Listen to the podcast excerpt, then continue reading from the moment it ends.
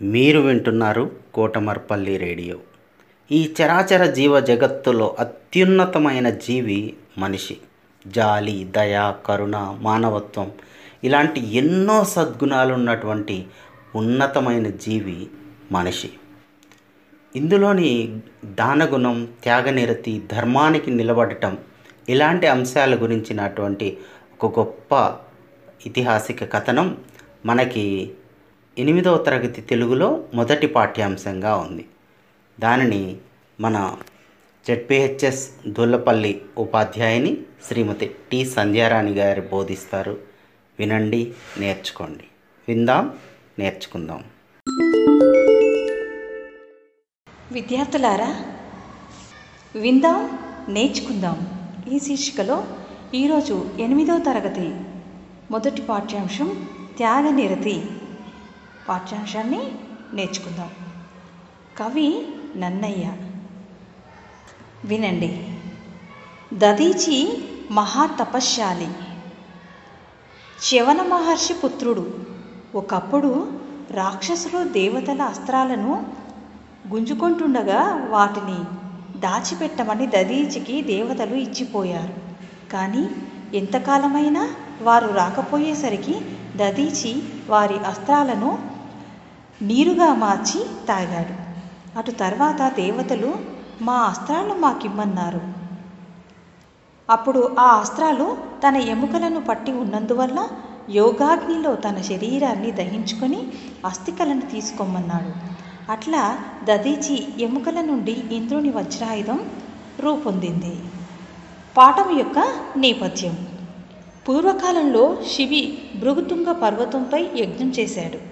అప్పుడు ఇంద్రుడు అగ్నిదేవుడు శిబిచక్రవర్తి గుణగణాలను పరీక్షించాలనుకున్నారు.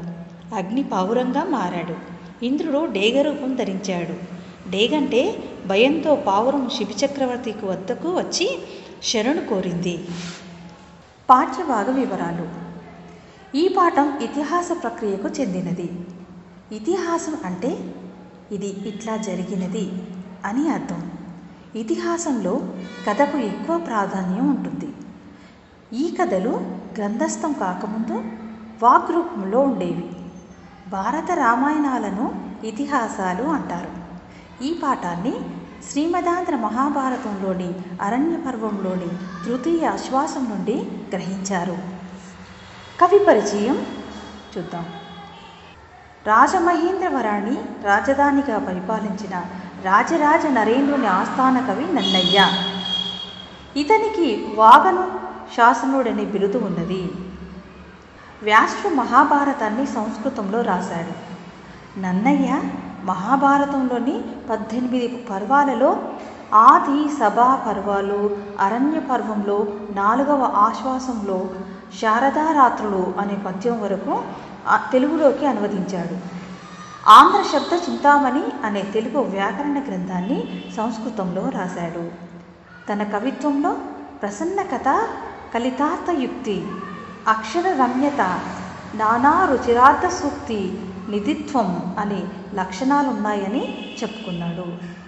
విద్యార్థులారా పాఠ ప్రారంభంలోని ప్రవేశికను మీరు బాగా చదివి పాఠంలోని విషయాన్ని ఊహించాలి. పాఠం చదవండి. అర్థం కాని పదాల కింద గీత గీయండి.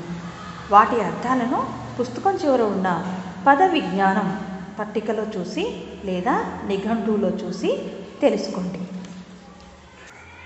ప్రవేశిక. మన ప్రాచీన సాహిత్యంలో నైతిక విలువలకు ఎంతో ప్రాధాన్యం ఉన్నది. భారత రామాయణాలు ఉత్తములైన రాజుల కథలను వివరిస్తాయి. వారిలో శిబిచక్రవర్తి త్యాగ గుణానికి తార్కాణంగా నిలుస్తాడు. తనను ఆశ్రయించిన ఒక పావురాన్ని డేగ నుండి రక్షించడానికి తన ప్రాణాలను సైతం లెక్క చేయడు. అది ఎట్లానో తెలుసుకుందాం. నిన్ను సత్యధర్మ నిర్మలుగా విందునట్టి నీకు బాడి అయ్యా. ఇప్పుడతి బుభుక్షింతుండనై ఉన్న నాకు నాహార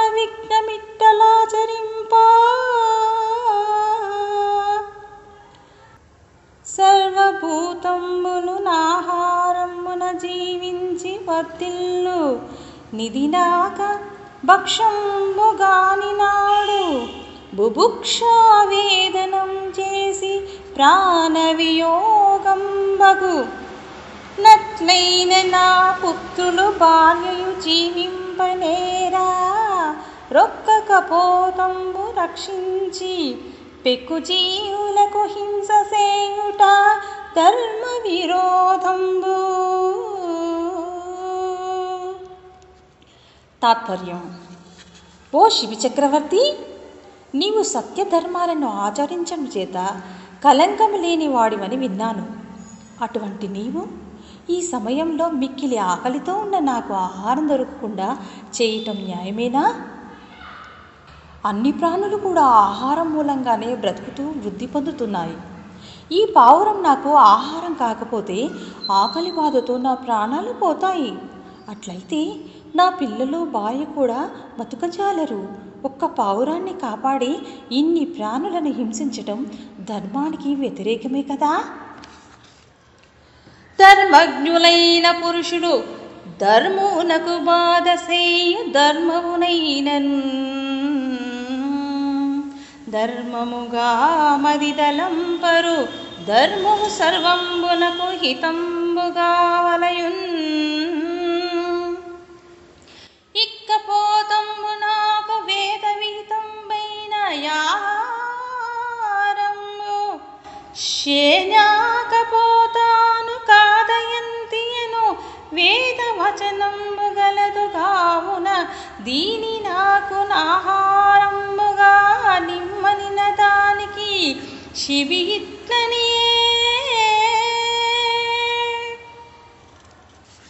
తాత్పర్యం ధర్మం తెలిసిన వారు ధర్మానికి కీడు చేసే ఎటువంటి ధర్మాన్నైనా ధర్మమని మనస్సులో తలుచుకోరు. ధర్మం అనేది అన్నింటికీ మేలును కలిగించేదిగానే ఉండాలి. ఈ పావురం నాకు వేదంచే నిర్దేశింపబడిన ఆహారం. డేగలు పావురాలను తింటాయి అనే వేదవాక్యం ఉన్నది.